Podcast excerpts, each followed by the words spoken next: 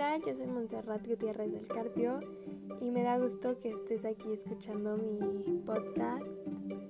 Y más que nada, si te gustan las neurociencias y la anatomía, pues creo que estás en el podcast correcto, ya que yo estaré hablando de un grandioso libro de Antonio Damasio, cuál es El error de Descartes. Y para introducirlos un poco les voy a este libro trata de la emoción, la razón y el cerebro humano, por la cual Antonio Damasio refiere que la célebre frase de Descartes está en lo incorrecto, debido a que no solo piensas y existes, más bien necesitas varias cosas para poder existir, ¿no? Y bueno, yo les estaré relatando este libro por diferentes capítulos, ya que son 10 capítulos, 11 más bien. Y ahí vamos a ir desglosando este tema de que por qué Damesio considera que Descartes estaba en lo estaba mal en su frase, ¿no? Pero bueno, para comenzar, pues les voy a platicar sobre el primer capítulo que a mi parecer estuvo muy interesante por lo mismo de que comienza con un caso que hizo que todos los médicos en esa época se interesaran en ese caso.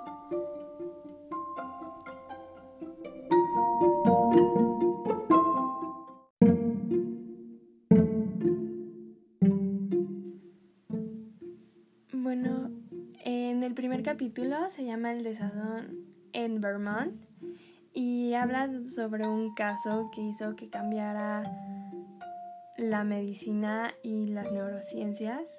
Bueno, fue un impacto para estas áreas y a mi parecer fue de los mejores capítulos que he leído del libro. Y bueno, em, en este capítulo habla de un caso de, de un joven que tuvo un accidente muy atroz que hizo que cambiara su vida a 360. Y bueno, comenzó, este caso fue en 1848 en Nueva Inglaterra. El joven se, llama, se llamaba Phineas Sage, que tan solo con 25 años de edad eh, su vida cambió drásticamente. Y bueno, él era capataz de una construcción de una ferrocarril y él está encargado de revisar todas estas partes de las minas, de que por, lo mismo de que estaban construyendo esta, este ferrocarril en Rutland y solo por un accidente ocasión, o sea, fue lo que cambió la vida de Phineas. Y lo que sucede es que un día en el trabajo explotó una, una mina donde estaban construyendo y él estaba revisando en ese momento y en la explosión pues fue bastante grave por lo que pasó que Afinias salió volando y se le incrustó una vara de acero en la mejilla izquierda atravesando su lóbulo frontal y, esto hizo que perdiera el, el ojo y también perdió las capacidades de sentir y hizo que cambiara su sentido de humor. Pero lo más extraño de este caso es que como fue, como tocó la vara de acero, la, el óvulo frontal, todos los médicos que atendieron el caso de Phineas se sorprendieron por lo mismo de que pensaron que ya no iba a poder caminar o mover o tener la capacidad de moverse, ¿no? Más que nada, y de hablar, porque el, la vara de acero atravesó la mitad del lóbulo frontal y, un, y una parte del parietal, así que pues se, se quedaron sorprendidos por lo, lo mismo de que sobrevivió aparte de este accidente y no, no fue como algo que, o sea, tan grave en sí, por lo mismo de, de este de este suceso, ¿no? Que le sucedió a Phineas. Y más bien, o sea, uno puede pensar que por solo una lesión en el cerebro de, en estas zonas vas a poder quedar paralítico, ¿no?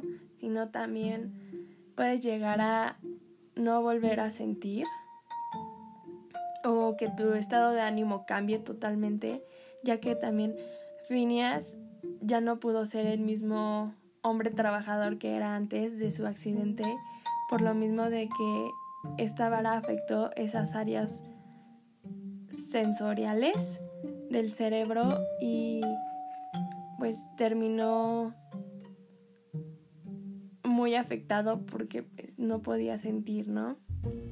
Y bueno, en el siguiente capítulo pues este, bueno, en este capítulo pues habla más sobre el accidente que tuvo Phineas.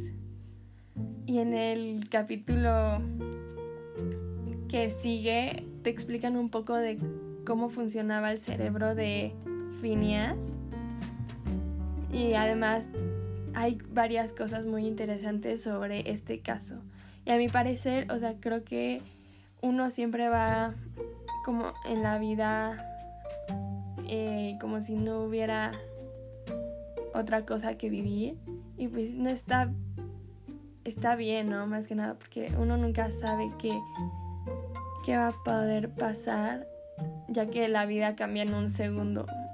Por lo mismo que le sucedió a Phineas que todos los días iba a trabajar y a la mera hora por estar revisando pues sí, pues su trabajo más que nada Em, cambió su vida totalmente solo por un, por no por un accidente no más que nada. Entonces sí te pone a pensar bastante este capítulo y yo creo que gracias a este capítulo te da inicio como Damesio a lo que nos va a explicar en los siguientes capítulos sobre la importancia de nuestro cerebro humano, nuestro cuerpo humano y nuestra mente, ¿no?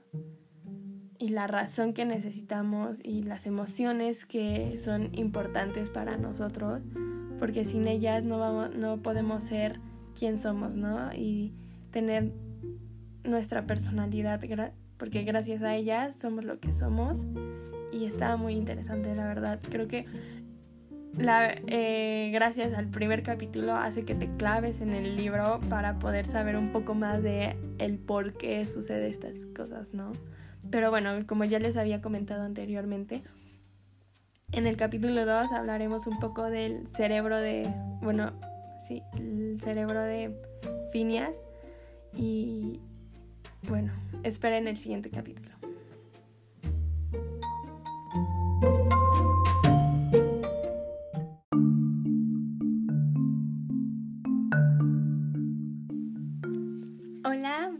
Este es el segundo capítulo de El error de Descartes de Antonio Damesio. Bueno, en el segundo capítulo se llama El cerebro de H revelado. Y bueno, en este capítulo te relata más que nada de cómo fue atravesada la, la vara de acero o de hierro en la cabeza de H y cómo fue, cómo funcionó después, o sea, después del accidente y de que le hayan quitado la vara de acero a H.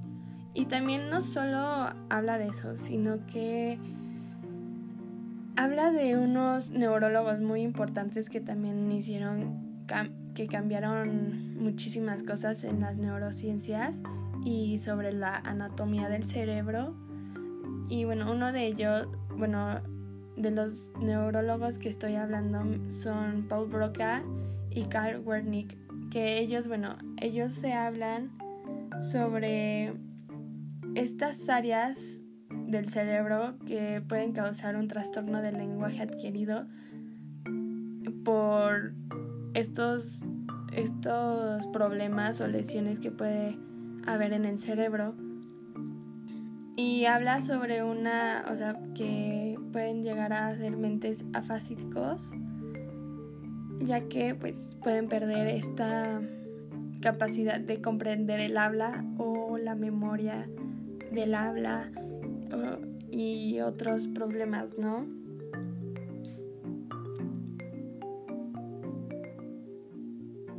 Y bueno, eh, uno de, para mencionarles como que le sucedió a Phineas sobre cómo está atravesado su la vara, me gustaría como leerles un, un pedazo donde una autora que nombra a que se llama Hannah Damesio, y ella consideró la trayectoria de esta vara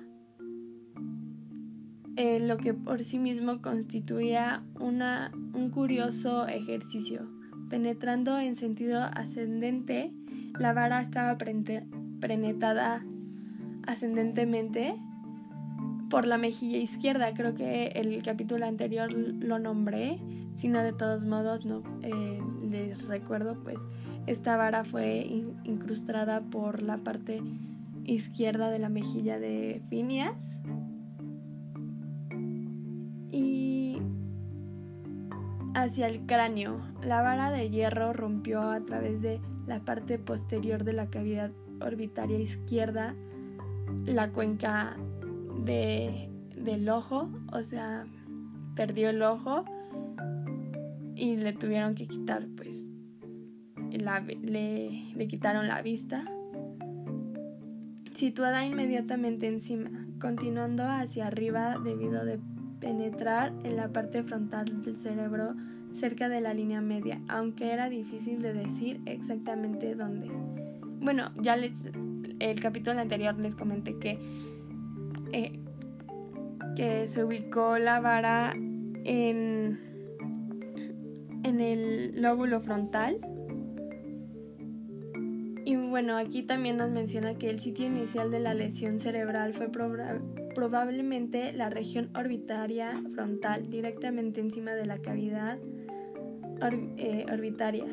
En su recorrido, el hierro habría descuidado algo de la superficie interior del lóbulo frontal izquierdo y quizás del lóbulo frontal derecho. Finalmente, cuando salió el posterior del lóbulo frontal en el lado izquierdo conseguí con seguridad y quizás también en el derecho. O sea, cuando le quitaron el, el tubo, pues también afectó la parte derecha del, del cerebro, de este lóbulo. Y bueno, eh, creo que también es importante mencionar que lo que le afectó a Phineas fue que ya no era una persona como antes, sino su estado de ánimo cambió bastante y tuvo muchas dificultades al poder conseguir nuevos trabajos porque no tenía la capacidad de realizarla o era poco tolerante más que nada. Y también eh, la gente que lo rodeaba no entendía el por qué se comportaba de tal manera, ¿no? Entonces esto ocasionaba que la gente que lo contrataba por un cierto tiempo se dieran cuenta que no les funcionaba como trabajador o en, ciertas fábricas o, o, en otras partes, ¿no? Y creo que aquí también es bueno mencionar que pues gracias a todas las investigaciones hoy en día podemos saber que puede haber muchos problemas en nuestra en nuestro cerebro o puede haber mucha gente que tenga estas lesiones cerebrales y por esto se comporten de tal manera, ¿no? Como le sucedió a Phineas Sage. Pero en su época la gente pues era ignorante al respecto, pero no era como porque quisieran, ¿no? Más bien, sino porque no había tanta información sobre el tema de cómo funcionaba nuestro cerebro y creo que hoy en día, gracias a muchas investigaciones y eh, casos similares al de Phineas, eh, hemos obtenido más información sobre estas lesiones y no solo sobre el óvulo frontal, sino también podemos tener, encontrar nuevas lesiones en el occipital o temporal o en el pariental, aunque en este caso también le afectó un poco al lóbulo pariental, a Phineas. Eh, bueno, también en este capítulo hablan sobre que el cráneo de Phineas fue, o bueno, fue expuesto en el museo de Warren y le, y gracias a esto pues varios médicos le pudieron tomar fotos para poder investigar más acerca de su caso. También está él, bueno, una fotografía de él después de que le hayan quitado la, la varilla de hierro y, y al lado pues la vara de acero que también te mencionan que la vara de acero de hierro, perdón, medía 5 centímetros de diámetro y de largo no recuerdo muy bien, pero también te mencionan. Y bueno, en el siguiente capítulo te hablarán sobre otro caso, como ya había mencionado, de cómo hay bastantes casos y uno ni en cuenta de que eh, por tal caso, por tal lesión de, en el cerebro y tal región del cerebro ocasionen estos cambios, ¿no? Y bueno, en el capítulo 3 hablaremos de, acerca de un Phineas moderno, sobre este un caso parecido a él, pero está también muy interesante. Entonces esperen el siguiente capítulo.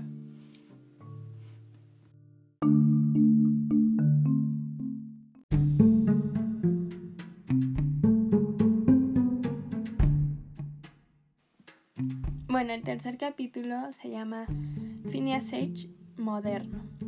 Y este capítulo habla de otro caso parecido al de Phineas, pero en vez de que le haya atravesado una vara de, de acero en su cráneo y en su cerebro y le haya afectado a sus capacidades de trabajo y de socializar y todo esto, en el caso de, de Elliot, perdón, era un hombre también admirable, trabajador, sociable, em, amigable y todo, todo cambió cuando se dio cuenta, cuando le dijeron que tenía un tumor en la cabeza.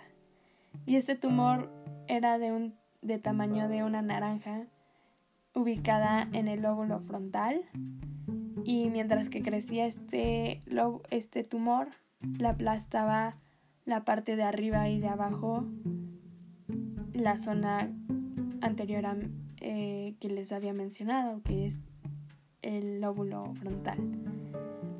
Y Elliot se dio cuenta que algo estaba pasando en él, ya que no podía realizar actividades cotidianas de las que siempre hacía y además porque tenía dolores de cabeza muy fuertes. Y esto hizo que decidiera que fuera al médico y en el doctor le hicieron una resonancia donde se dieron cuenta de este de este tumor maligno, la cual hizo que cambiara también lo mismo que la, la vida de Phineas su vida completamente. O sea, nunca se esperó que por un tumor iba a poder cambiar todo. O sea, más bien su forma de ser, ¿no? Más que nada. Em, al operarlo, o más bien al tener ese tumor, sus,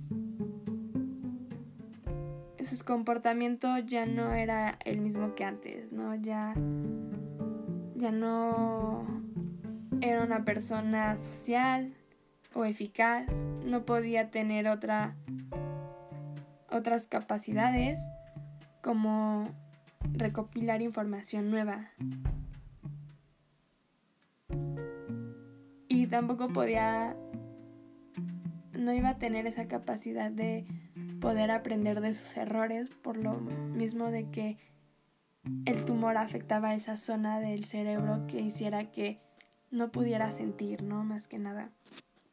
En el caso de Elliot hicieron muchas pruebas donde una de ellas es donde tenía que describir lo que sentía a ver unas imágenes, pero estas imágenes eran perturbadoras, o sea, más bien las imágenes mostraban una a personas sufriendo, podríamos decirlo, y se las mostraban a Elliot para que describiera lo que sentía al ver estas imágenes. Y él refiere que cuando veía las imágenes no sentía nada, pero también nos menciona que él sabía que tenía que sentir algo, que él ya había sentido eso, pero no sabe qué era lo que tenía que sentir. Más bien no podía expresarlo, sus sentimientos, le daba como igual al ver esas imágenes, pero sabía que esas imágenes le podían ocasionar como algo, un sentimiento. Entonces, este caso es muy, también muy increíble, podríamos decirlo así, en, en el área de medicina y de neuro, ya que cómo es posible que pueda afectar también en nuestro estado de ánimo y en nuestra forma de cómo éramos, nuestra personalidad más que nada, ¿no? Y pues a Elliot le cambió también ese tumor de tamaño de la naranja, de una naranja, pero chiquita. Le cambiará su actitud y su forma de ser, ¿no? O sea, imagínense ustedes no poder sentir al ver una imagen que perturba o sabes que te causa algún sufrimiento o ganas de llorar o no sé, quieras expresarle un sentimiento a alguien y no puedas por lo mismo de que ya fue afectado tu lóbulo frontal y tus sentimientos y todo. No sé, cuando yo leí este libro, este capítulo, sí me puse a pensar bastante sobre qué, qué feo es pensar que no sabes en cuándo va a cambiar tu vida. De la noche a la mañana no sabes. Y literal, creo que en un segundo cambia tu vida. Y Elliot se dio cuenta cuando le dolía la cabeza y él no sabía, o sea, pensaba que era un simple dolor, pero no, no fue así, o sea, ese dolor le cambió la vida. Y se dio cuenta de que tenía un tumor en la cabeza y ese tumor cambió su personalidad, su forma de sentir y todo eso. Entonces, imagínense qué horrible es saber que ya no vas a poder sentir nunca más. O poder escuchar la música que te gusta,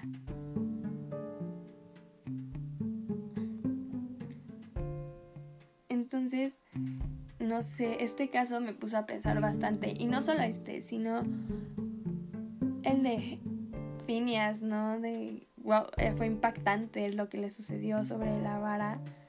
Pero imagínense cuántos casos habrá de, de tumores que hoy en día los escuchamos más, ¿no? Más que nada de que pueden tener tumores en la cabeza y esto puede ocasionar mil cosas, o sea, mil, mil cosas. Y lo impresionante que es nuestra mente y nuestro cerebro humano, que gracias a él podemos realizar estas actividades, nuestras actividades cotidianas que y poder convivir con nuestra familia, con, con nuestros amigos, o sea, en serio siento que nuestro cerebro es magnífico y creo que esta es una parte muy importante de las cuales dice Damesio que Descartes se equivocó, que no solo pensamos y existimos, sino que gracias a todo nuestro nuestra mente, cuerpo, cerebro, existimos, porque gracias a todo nuestro conjunto tenemos la capacidad de existir y de ser quien somos. Pero claro, o sea, siempre hay un núcleo para poder realizar estas cosas, estas actividades, ¿no? Y el cerebro humano creo que es este núcleo que nos ayuda a hacer lo que somos hoy en día, ¿no? Y bueno, en el capítulo 4 también te habla sobre unos casos de unas chimpancés eh, que también nos sienten, o sea, que tuvieron problemas en el lóbulo, en el cerebro y no sentían a la hora de convivir con otros chimpancés o le tenían dificultades en este caso, ¿no? Y bueno, o sea, ya para pasarnos a la segunda parte, ya que Damesio se divide el libro en tres partes, pues me gustaría ya pasar a la segunda parte, que empezaríamos con el capítulo 5. Y en esta segunda parte creo que te explica todo, o sea, todo de cómo funcionamos, de nuestra mente, cómo funciona, cómo somos gracias a nuestro cuerpo, mente y cerebro humano. Entonces está, está interesante, pero sí también puedo mencionar que algunas cosas se me complicaron por lo mismo de que son muchas palabras em, eh, que se usan mucho en medicina, podría decirlo, o que sí necesitas investigar un poco para que te quede un poco más claro, ¿no? Pero pues bueno, eh, les dejo este capítulo. Es, aquí terminamos la primera parte y ya en el siguiente capítulo estaríamos hablando de la segunda parte que empezamos con el quinto capítulo.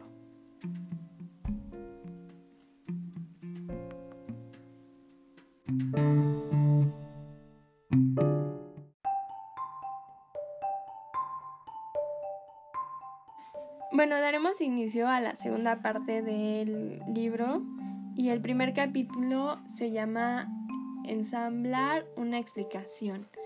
Bueno, en este capítulo nos eh, retomamos a nuestro relato principal, que es la definición y, y la regulación biológica de su expresión de las emociones y en los sentimientos.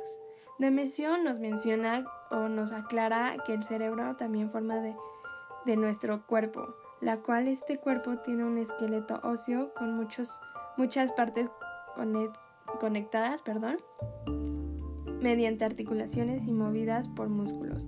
De igual manera posee de numerosos órganos que están relacionados con sistemas y éstas se combinan.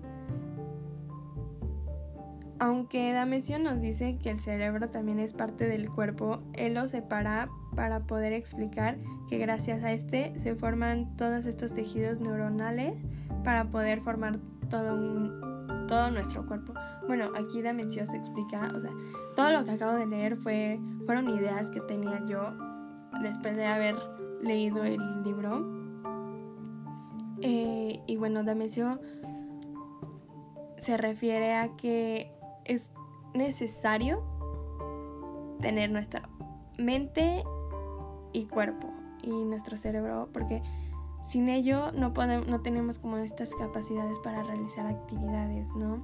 Y es y gracias a nuestro cuerpo tenemos estos sistemas y gracias a este sistema tenemos una mente y que nos que esta mente ayuda a estos sistemas para que nuestro cuerpo funcione como tal como debería de funcionar, ¿no?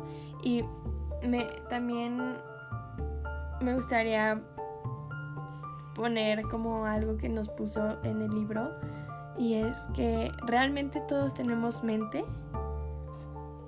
y él menciona es como, es decir, no todos tenemos fenómenos mentales, como si todos tuviéramos cognición o procesos cognitivos. Aquí menciona Damesio que algunos organismos poseen a la vez comportamiento y cognición. Por otro lado, algunos tienen acciones inteligentes pero acerca de mente. Pero no existe un organismo que tenga mente pero no acción. A lo que se quería referir con todo esto de Amesio era que una mente significa que un organismo forma representaciones neuronales que pueden convertirse en imágenes y eventualmente influir en el comportamiento es de lo que les estaba comentando anteriormente, de que necesitamos como nuestra mente y nuestro cuerpo para poder obtener esta información. Y bueno, y en sí, la mente es una forma de pensamiento que es la más importante. Y también dice que el pensamiento se basa más que nada en imágenes. O sea, nosotros recolectamos estas recuerdos por medio de imágenes. Y habla Damesio sobre dos tipos de imágenes que son las perceptuales y rememoradas. La primera se refiere a todas esas cosas que vemos, escuchamos y sentimos se convierten en imágenes, ¿no? Y en cambio, la, las imágenes rememoradas son imágenes que aún no han sucedido y que pueden que no sucedan, pero son recordadas por cosas que ya has vivido. No sé, bueno, a ver, un ejemplo para las primeras imágenes que son perceptuales son esas imágenes, pues, no sé, pónganse a pensar cuando les gusta, cuando escuchan em, su música favorita. Pues aquí les llegan imágenes sobre los momentos que vivieron gracias a esa música, ¿no? A esa canción que escucharon en el momento de... Y esto hace que les recuerde a ese, a ese, a ese momento, ¿no? No sé, es como cuando vas a una fiesta y ponen la canción de Daddy Ocean, ¿no? Y luego tú la escuchas en el coche y esto te recuerda a esa fiesta que te la pasaste muy bien con tus amigos y y todo, ¿no? En cambio, las imágenes de rememorada, rememoranzas, ay, perdón, rememoradas, son estas imágenes que, o sea, gracias a todas estas imágenes que pudimos obtener por nuestros sentidos y lo que escuchamos o lo que vemos, podemos crear otras imágenes, pero que no, no han sucedido. No sé si me debo a entender, más bien son estas imágenes que son como del que son del futuro, pero no han pasado, pero gracias a las imágenes eh, anteriores de perceptuales las podemos crear. No sé, un ejemplo sería como lo que vas a hacer dentro de el viernes y tú ya te creas estas imágenes de que vas a ir con tus amigas, vas a sentarte en un sillón cómodo, pero cuando llega la hora de este viernes todo cambia entonces, a esto se refiere de las imágenes rememoradas, ya que son como memoria, son imágenes que no son vividas, sino son creadas por nuestras experiencias. En otras palabras, podría decir que las imágenes se basan directamente en aquellas representaciones neuronales y solo aquellas que están organizadas topográficamente y que se dan en la corteza sensorial iniciales. Este, pues sí, o sea, como les mencionaba de que son imágenes que pues gracias a nuestras experiencias se crean, ¿no?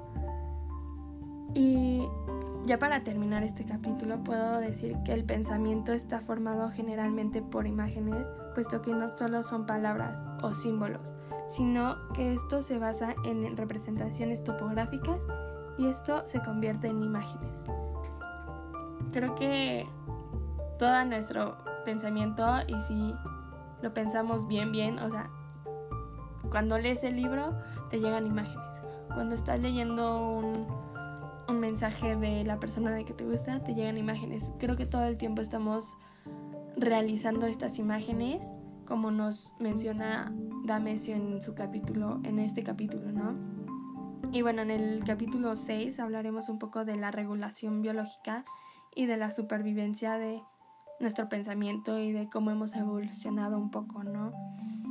Y bueno, este, eso sería todo.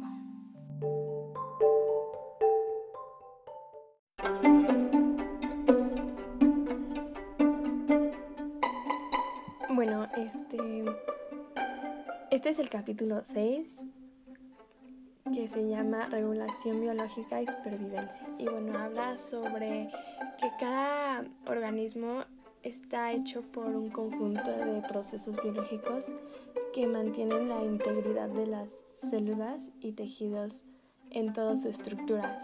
Y a lo que se refiere esto es que gracias a todas las células que tenemos en nuestro cuerpo, gracias a todas las neuronas que tenemos, hacen que podamos sobrevivir como seres humanos o como organismos para que podamos realizar nuestras actividades cotidianas y todo lo que tenga respecto a la supervivencia, ¿no? Y también les, me gustaría como mencionar sobre un caso de amor que también habla sobre, eh, que está en este caso, en este capítulo, perdón, y se llama Tristán, Isolda y el filtro de amor. Bueno, este es un, una historia de amor donde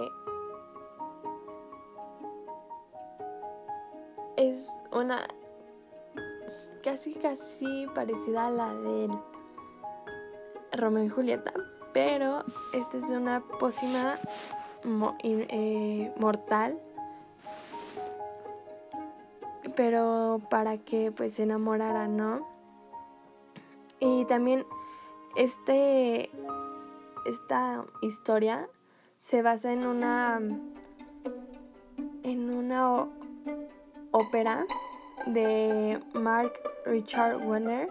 Y la verdad, si les gusta mucho este tipo de música, se la recomiendo bastante porque yo la puse al investigar, o sea, cuando estaba leyendo este capítulo y esta este apartado, pues me llamó muchísimo la atención por la historia, porque pues no es una historia de amor cualquiera, ¿no? Más que nada es como para poder amar a alguien cuando no es así y es está, está interesante búsquenla realmente si les gusta o les llama la atención.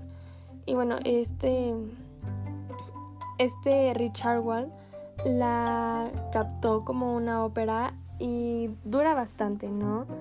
Pero está la verdad muy, muy interesante. Y yo escuché un, un apartado porque ya no me dio tiempo de escucharlo toda, pero sí está, sí te llega, o sea, si lees un poco más de la historia, pues sí está bastante interesante sobre esto. Y bueno, em, creo que en este capítulo no es como que me o sea, estuvo interesante, pero por este lado de la historia de amor de Tildol, Tristán y Isolda y el filtro del amor, ¿no? Y luego también, no recuerdo muy bien, pero sí mencionaban algo sobre estos sentimientos que te ocasiona el amor y que luego pues, me puse a pensar si realmente lo que sentimos al enamorarnos es ocasiona, o sea, es algo químico o realmente lo sentimos. Entonces creo que ya en el siguiente capítulo te habla sobre estas emociones y sentimientos que tenemos, que no es lo mismo sentir un sentimiento a una emoción. Entonces es muy importante, o sea, está muy interesante este, este, este capítulo sobre los sentimientos y emociones. Porque a veces confundimos nuestras emociones con, las con lo, lo que sentimos realmente, ¿no? Entonces, bueno, en el siguiente capítulo les hablaré un poco sobre esto, lo que se refiere de sentimiento y emoción. Y creo que también te pone a pensar muchísimo. Y me gustaría como dejarles como esta pregunta de que realmente sentimos el amor o es algo que es químico. Entonces está bastante interesante.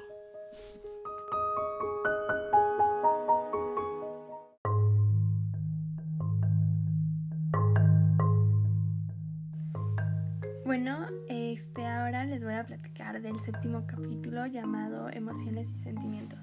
Bueno, primero tenemos que saber qué es una emoción y las emociones son, es, son esas que, que sentimos, que son alegría, tristeza, desagrado, miedo eh, y sorpresa. Y no solo esto, o sea, las emociones se dividen en dos, en secundarias y primarias. Las primarias son las que ya obtenemos cuando nacemos y son las que vamos a ir desarrollando poco a poco. En cambio, las secundarias son las que creamos en base de las emociones primarias, como de alegría y, y tristeza, creas, no sé, de enojo y tristeza creas como angustia o coraje. Estas son las secundarias, ¿no? Y también te menciona en este capítulo eh, que pues sin las emociones o sin los sentimientos pues no, no somos lo que somos, ¿no?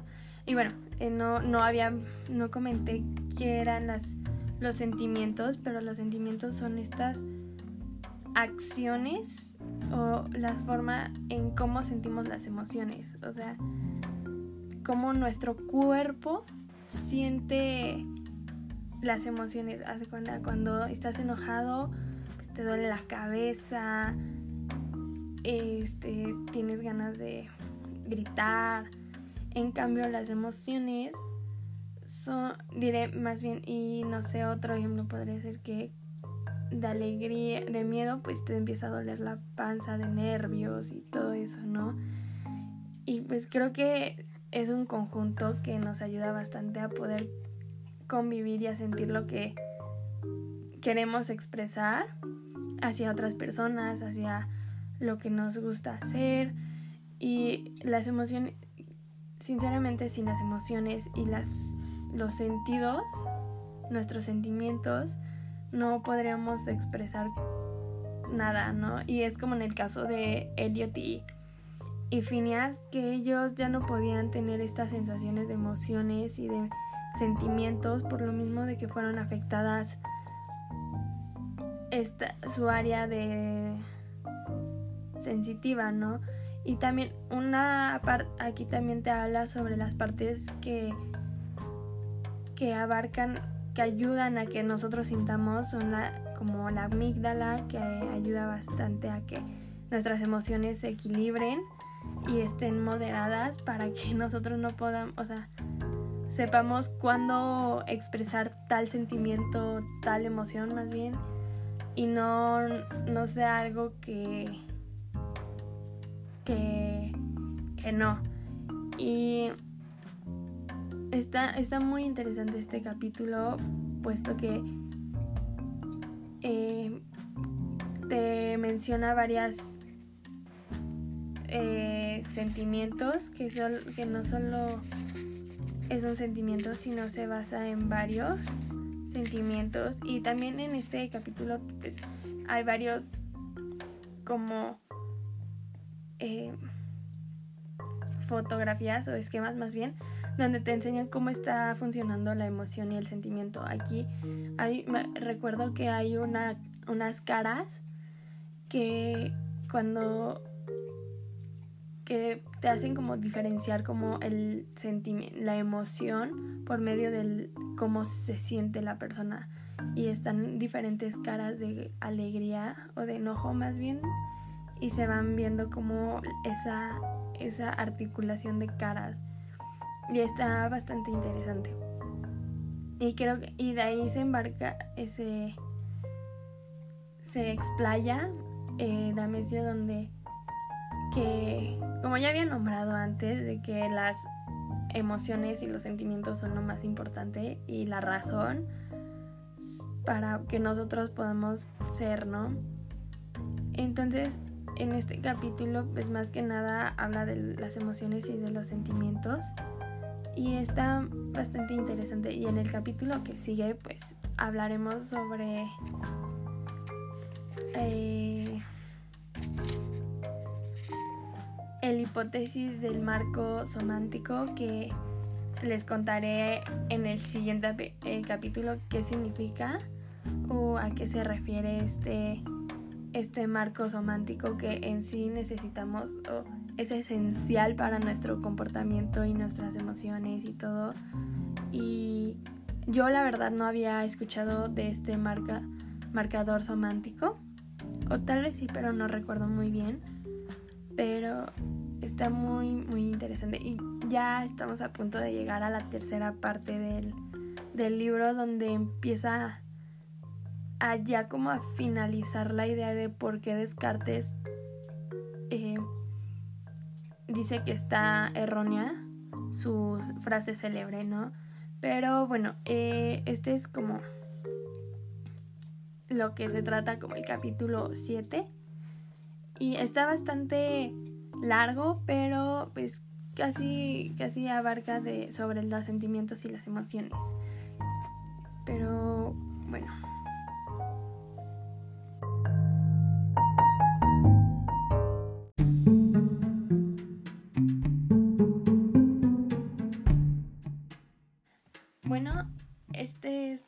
última parte de la segunda parte, hipótesis del mercado somántico. Y la verdad, este capítulo te hace como reflexionar sobre todo lo que nuestro cuerpo reacciona ante nuestras emociones y sentidos. Y creo que era importante, creo que es importante recalcar que las emociones y sentimientos son muy esenciales para nosotros, ¿no? Y bueno, más que nada aquí te explica sobre qué es un, un, un marcador somántico. Y pues primero tenemos que saber qué es soma, significa cuerpo en griego. Y marca, pues es un marcador, ¿no? Es la imagen que domina. Y aquí pues es como el marcador del cuerpo se refiere a todo lo que nosotros detectamos, ya sea de peligro o no, por medio de nuestro cuerpo.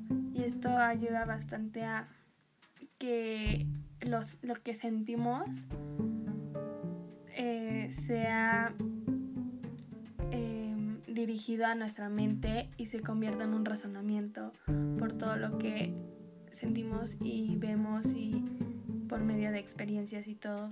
Entonces, la hipótesis del mercado marcador somántico, perdón, se refiere a eso, de que nosotros tenemos como esta capacidad de marcador somántico que nosotros obtenemos toda la información y detectamos como algún peligro por medio de nuestro cuerpo y que después ese, ese peligro o esa advertencia que nos está haciendo nuestro cuerpo se convierte en un razonamiento o un proceso cognitivo para que nosotros podamos alejarnos de ese peligro o de lo que nos vaya a causar en un futuro, ¿no? Y también es está muy interesante esta parte de que pues sí, o sea, ya cada vez, o sea, más bien cada vez nos vamos a ir acercando al punto que quiere llegar Damesio para lo del error de Descartes.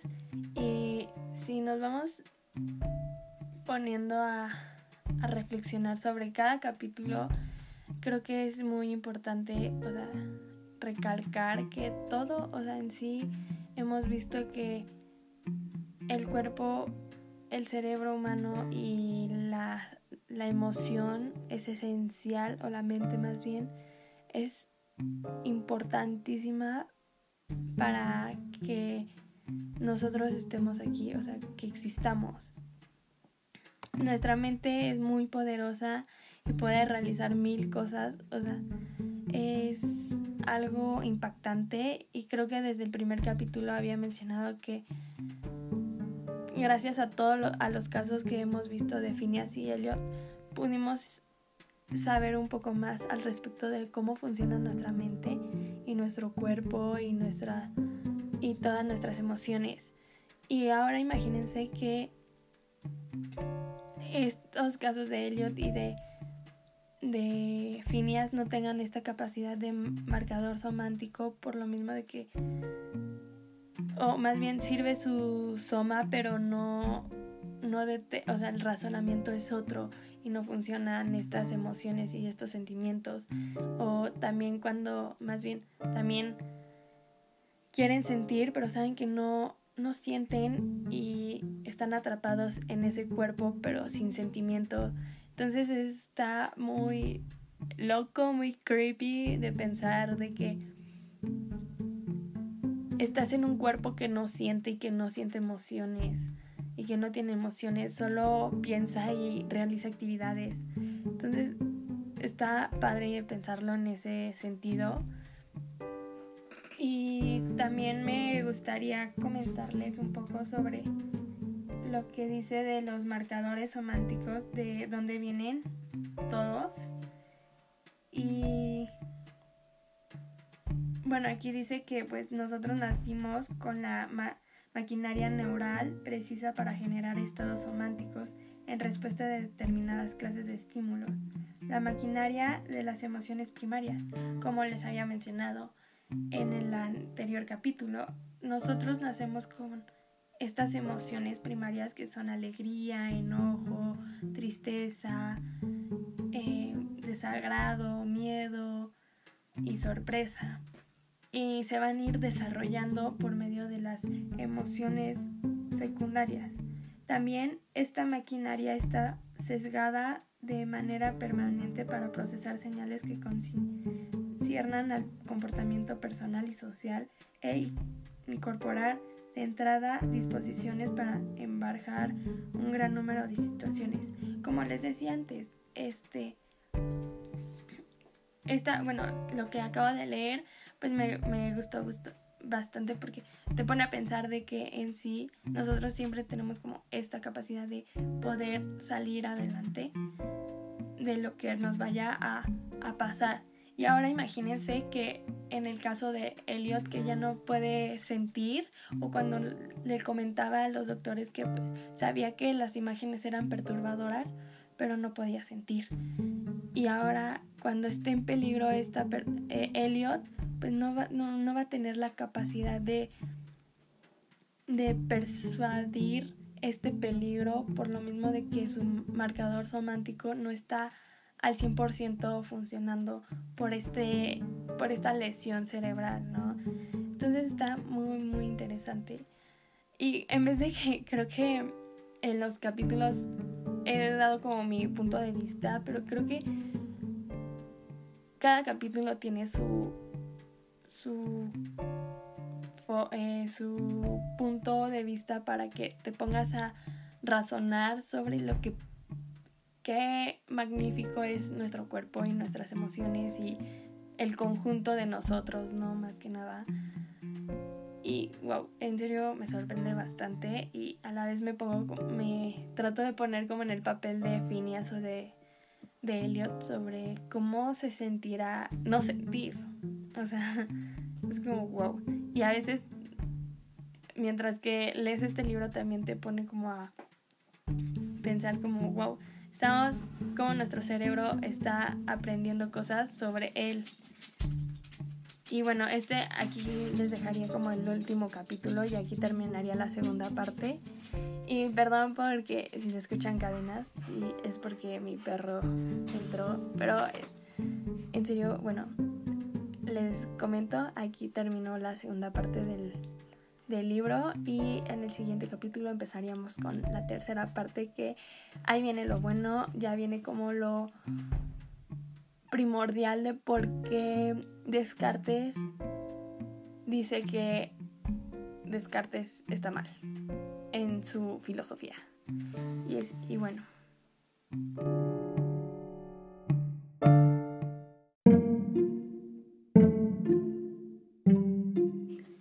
Hola, este, bueno, vamos a dar inicio con la tercera parte del libro y más que nada pues ya estamos por terminar este, este libro. Y bueno, el capítulo 9 se llama comparaciones de la hipótesis del, del marcador somántico.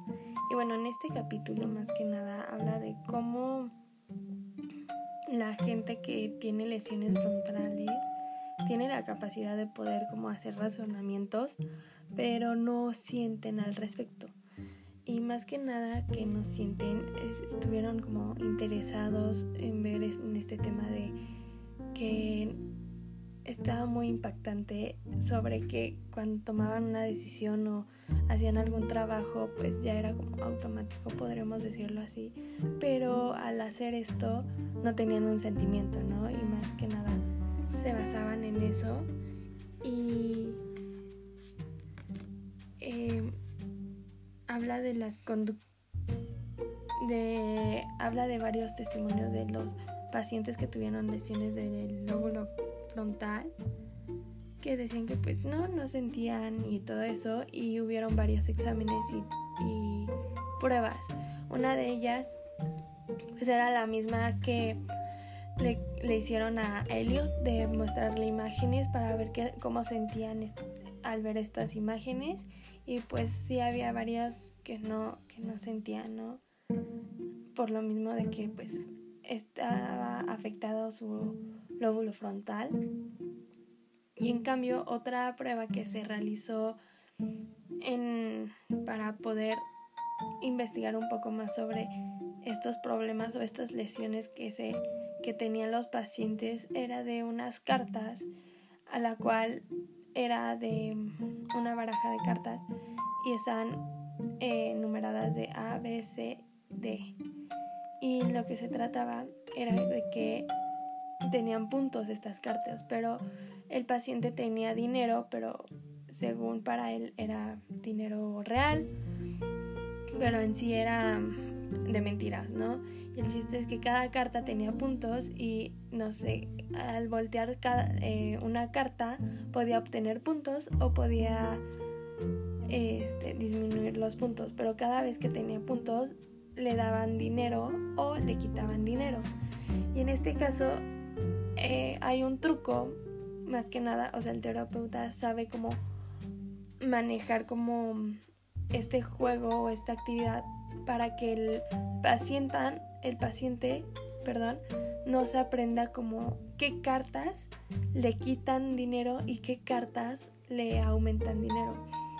Porque en este caso de las lesiones de del lóbulo frontal, como ya había mencionado, pues tenían como esta capacidad de que sí podían hacer actividades y realizar como otras cosas pero no tenían un sentimiento y lo que querían averiguar en este en esta prueba era de que querían ver cómo se sentía la gente cuando obtenía dinero y le quitaban este dinero o estas y estas por medio de estas cartas, ¿no? Entonces hicieron varios grupos, uno que sí tenía como lesiones eh, prefrontales y otras que no tenían nada. Y bueno, en el caso de que no tenían nada, pues sí podemos observar o nos mencionan de que tienen como, perdón, que tienen como este sentimiento de cuando les quitan la, el dinero o le deben o tiene que poner se ve como se altera o siente o ya sabe algo. En cambio, los, los pacientes con estas lesiones no, no saben, no detectan el por qué sienten el por qué está pasando esto, pero ellos mismos te relatan de que deberían, saben que deberían de sentir algo, pero no lo sienten. Y está muy interesante al respecto de esto de cómo no sienten cuando algo está sucediendo y saben que está sucediendo. Y era como el del capítulo anterior del soma y del marcador somántico de que nosotros, o sea, las personas sabían que tenían la capacidad de sentir y ahora por esta lesión del la del cerebro y de la zona del lóbulo frontal ya no tienen esta capacidad de de demostrar lo que sienten y sus emociones, ¿no? Van cambiando y van, ya no son como antes. Entonces está muy interesante este capítulo, pero más que nada te van como, te, te retoma lo que le hacían las, le hicieron las pruebas como a Elliot y a, y a otras pacientes con lesiones. Y está interesante. Y bueno, en el siguiente capítulo pues, se va a hablar un poco más ya de el cerebro en el cuerpo o el centro del, del cuerpo. Y creo que ya ahí viene lo más emocionante para ya dar terminado este libro y estos este podcast que pues la verdad es para gente que le interesa como la neuroanatomía y la, las neurociencias y si también estudia medicina, yo creo que también le interesaría bastante. Y más si es neurólogo, ¿no? Entonces, eh, daríamos por fin este, este capítulo para ya dar inicio al capítulo 10 que se llama El cerebro centrado en el cuerpo. Entonces, bueno.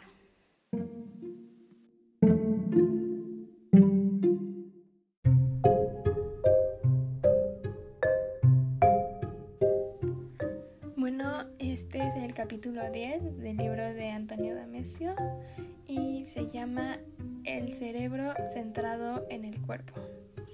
Bueno, en, esta, en este capítulo habla más que nada de si no hay cuerpo o no hay mente.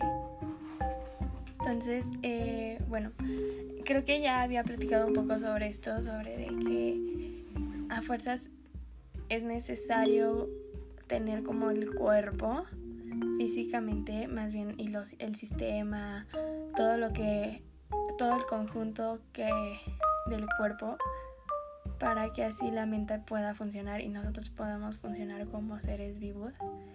Y creo que está muy interesante este, este capítulo por lo mismo, de que te pone a pensar sobre si hay más mente o hay más cuerpo.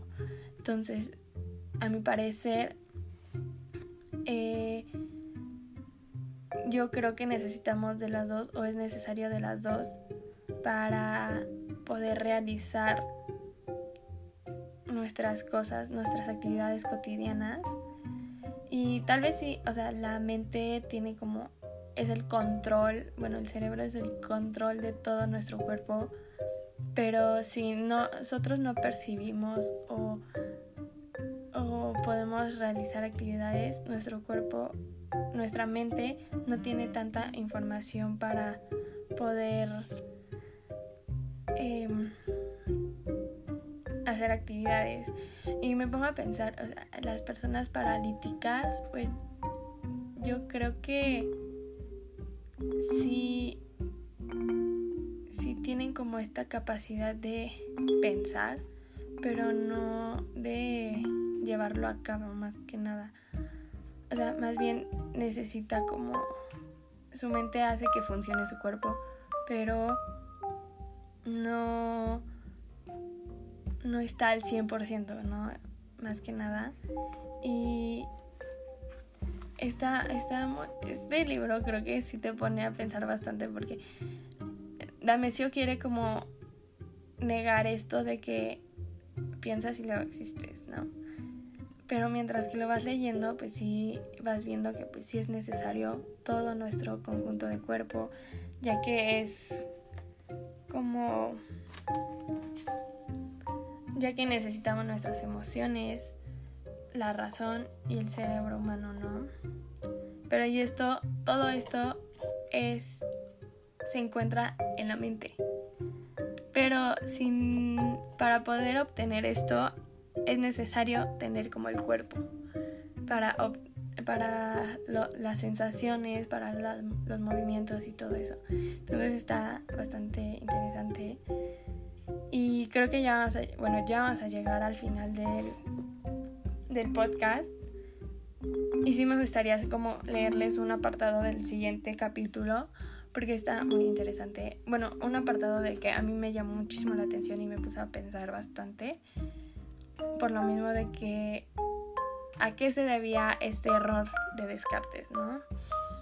Y pues ya al final me gustaría como dar mi punto de vista sobre todo lo que sobre todo lo que leí y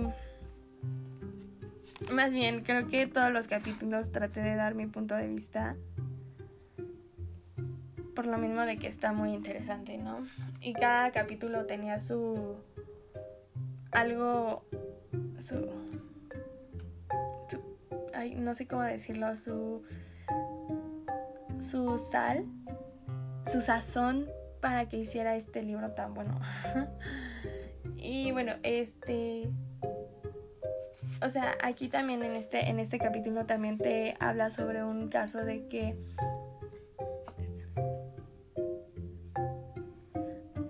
de que, que nos imaginemos que estamos en la calle a oscuras ya una hora muy muy tarde y, y de la nada sentimos que alguien nos, nos sigue o nos está siguiendo. Entonces aquí habla sobre el respecto al cuerpo, ¿no? De que el cuerpo siente. Pero también, y este, mientras que siente el cuerpo, pues le manda transmisiones a nuestra mente de que estamos como en peligro, ¿no? Y pues también empieza a ver cómo esta actividad de nuestros neurotransmisores para que reaccionemos de que estamos en peligro, ¿no? Y podamos como huir.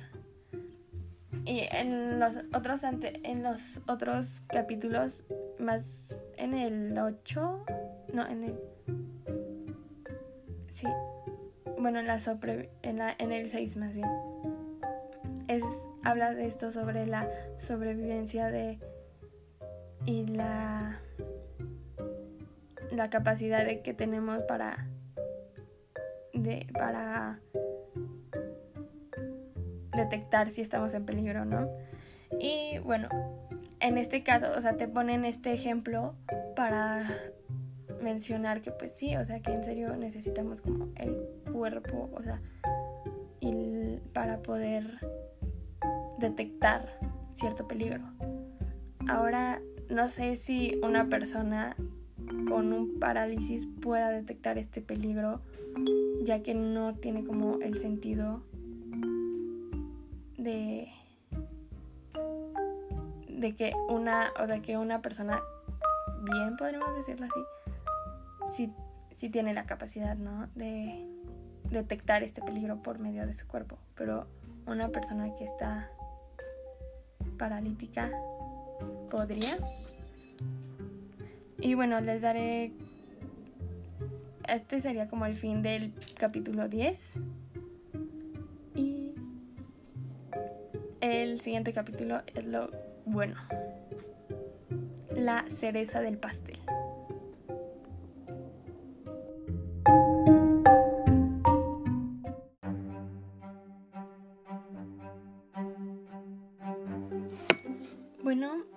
Es el último capítulo del libro de El error de Descartes. Y bueno, aquí ya es como el por qué Damesio considera que Descartes está equivocado en su frase célebre de pienso y luego existo. Y más que nada de que diga que está equivocado es como más una queja porque podemos decir que Descartes hace esta separación de la mente y el cuerpo. En cambio, Damesio eh, demuestra que no es así, que no, no necesitamos separar el cuerpo y la mente para poder existir, ¿no? Más que nada. Sino que eh, Descartes pues había también engañado a los biólogos por esta misma frase de que de que pues que era más, o sea, que nosotros no funcionábamos más que la mente, ¿no?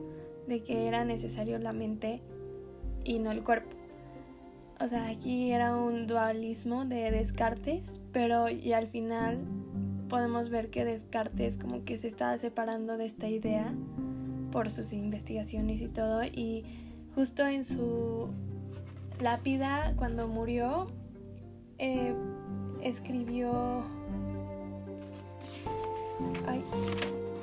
una, una frase que ahorita se las leeré porque está y justo dice Damesio que pues fue es una frase que pues él puso para para despedirse y quería que así lo recordaran y dice Bene you latuit Bene vixit bueno eso es como en latín. Y a lo que se refiere es quien se escondió bien vivió bien. Y aquí dice como que ya Descartes está como separándose de esta idea del dualismo. Y también em, podemos decir que que sí, o sea que da mención más que nada de decir que era un error el, lo de lo de Descartes era porque pues desvió mucho la medicina por lo mismo de que todos consideraban que pues la mente era esencial, o sea, era el poder y es así, ¿no? Pero aquí dice Damesio que pues no, no puede funcionar bien el cuerpo o la mente si no está junto con el cuerpo, ¿no? O el cuerpo no puede funcionar si no está junto con el, la mente.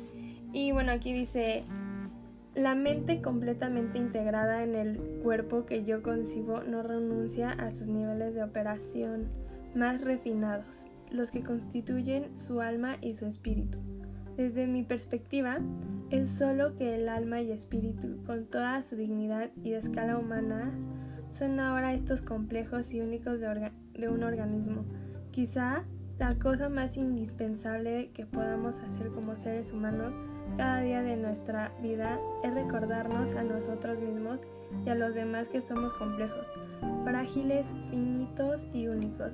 Y esta es, desde luego, la tarea difícil, desplazar el espíritu de su pedestal en ninguna parte hasta un lugar concreto, al tiempo que se conserva su dignidad y su importancia, reconocer su habilidad, humilde origen y su vulnerabilidad, pero seguir dirigiendo una llamada a su gobierno, una tarea difícil e indispensable, ciertamente, pero si no, la cual estaríamos mucho mejor dejando corregir el, el error de Descartes.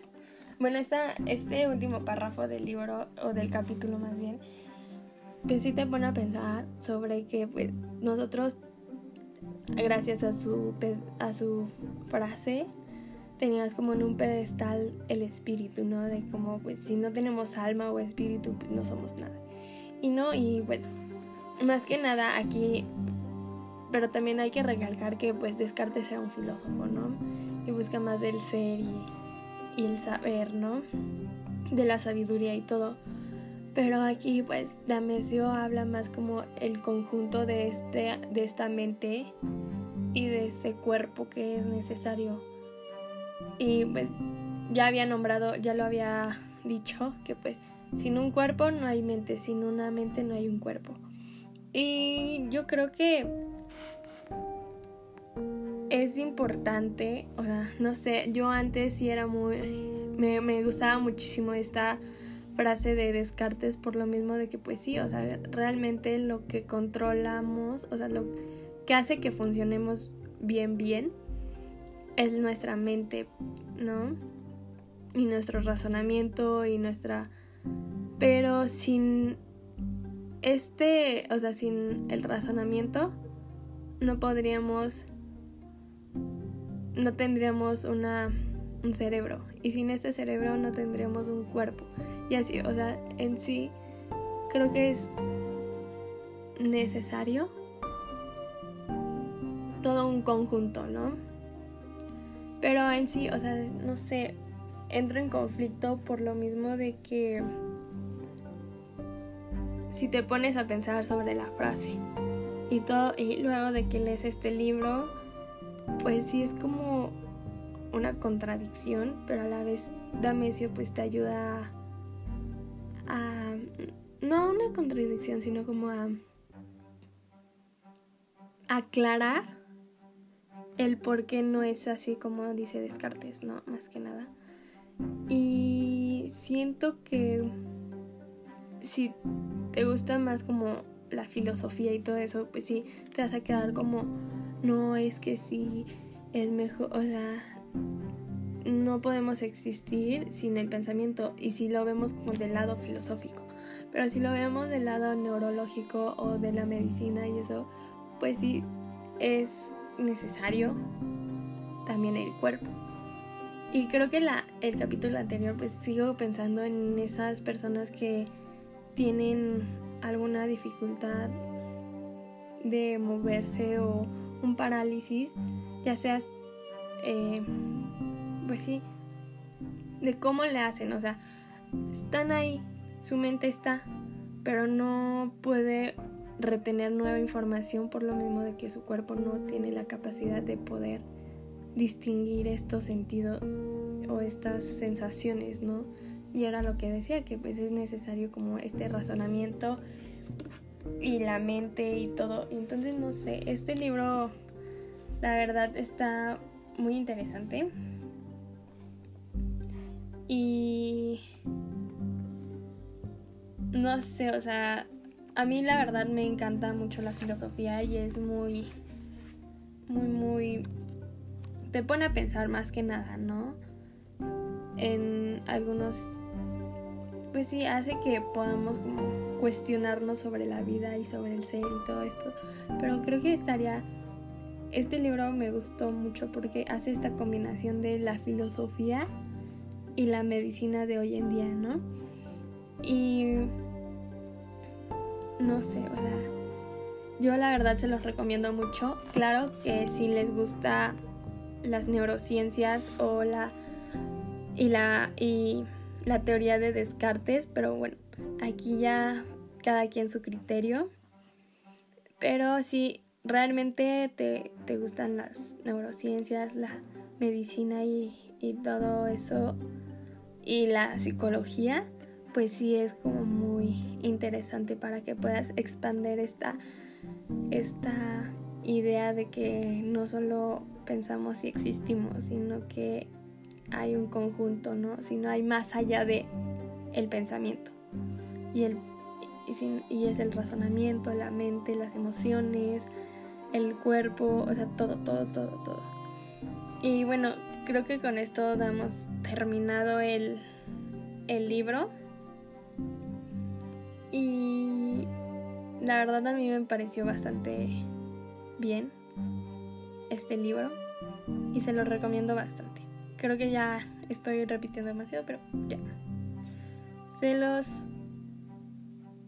dejo para que lo comenten, vean y tal vez yo esté mal en mi punto de vista, pero pues yo creo que es, es bueno expander nuestras nuestras ideas o nuestras perspectivas de cómo vemos la forma de cómo funciona nuestro cuerpo y nuestra mente y nuestro razonamiento, nuestras emociones y sentimientos. Creo que está muy interesante. Entonces se lo recomiendo bastante a las personas que les guste todo este tipo de, de libros de investigación más que nada. Y bueno, yo soy Montserrat Gutiérrez del Carpio y espero que les haya gustado este podcast. Y más que nada, o sea, fueron como resúmenes de, de los capítulos para que ustedes como se queden con ganas de leerlo y averiguar un poco más sobre este libro tan increíble de las neurociencias y de Antonio Damesio. Y aparte de Antonio Damesio pues, es un gran neurólogo. Entonces está muy interesante. Thank you.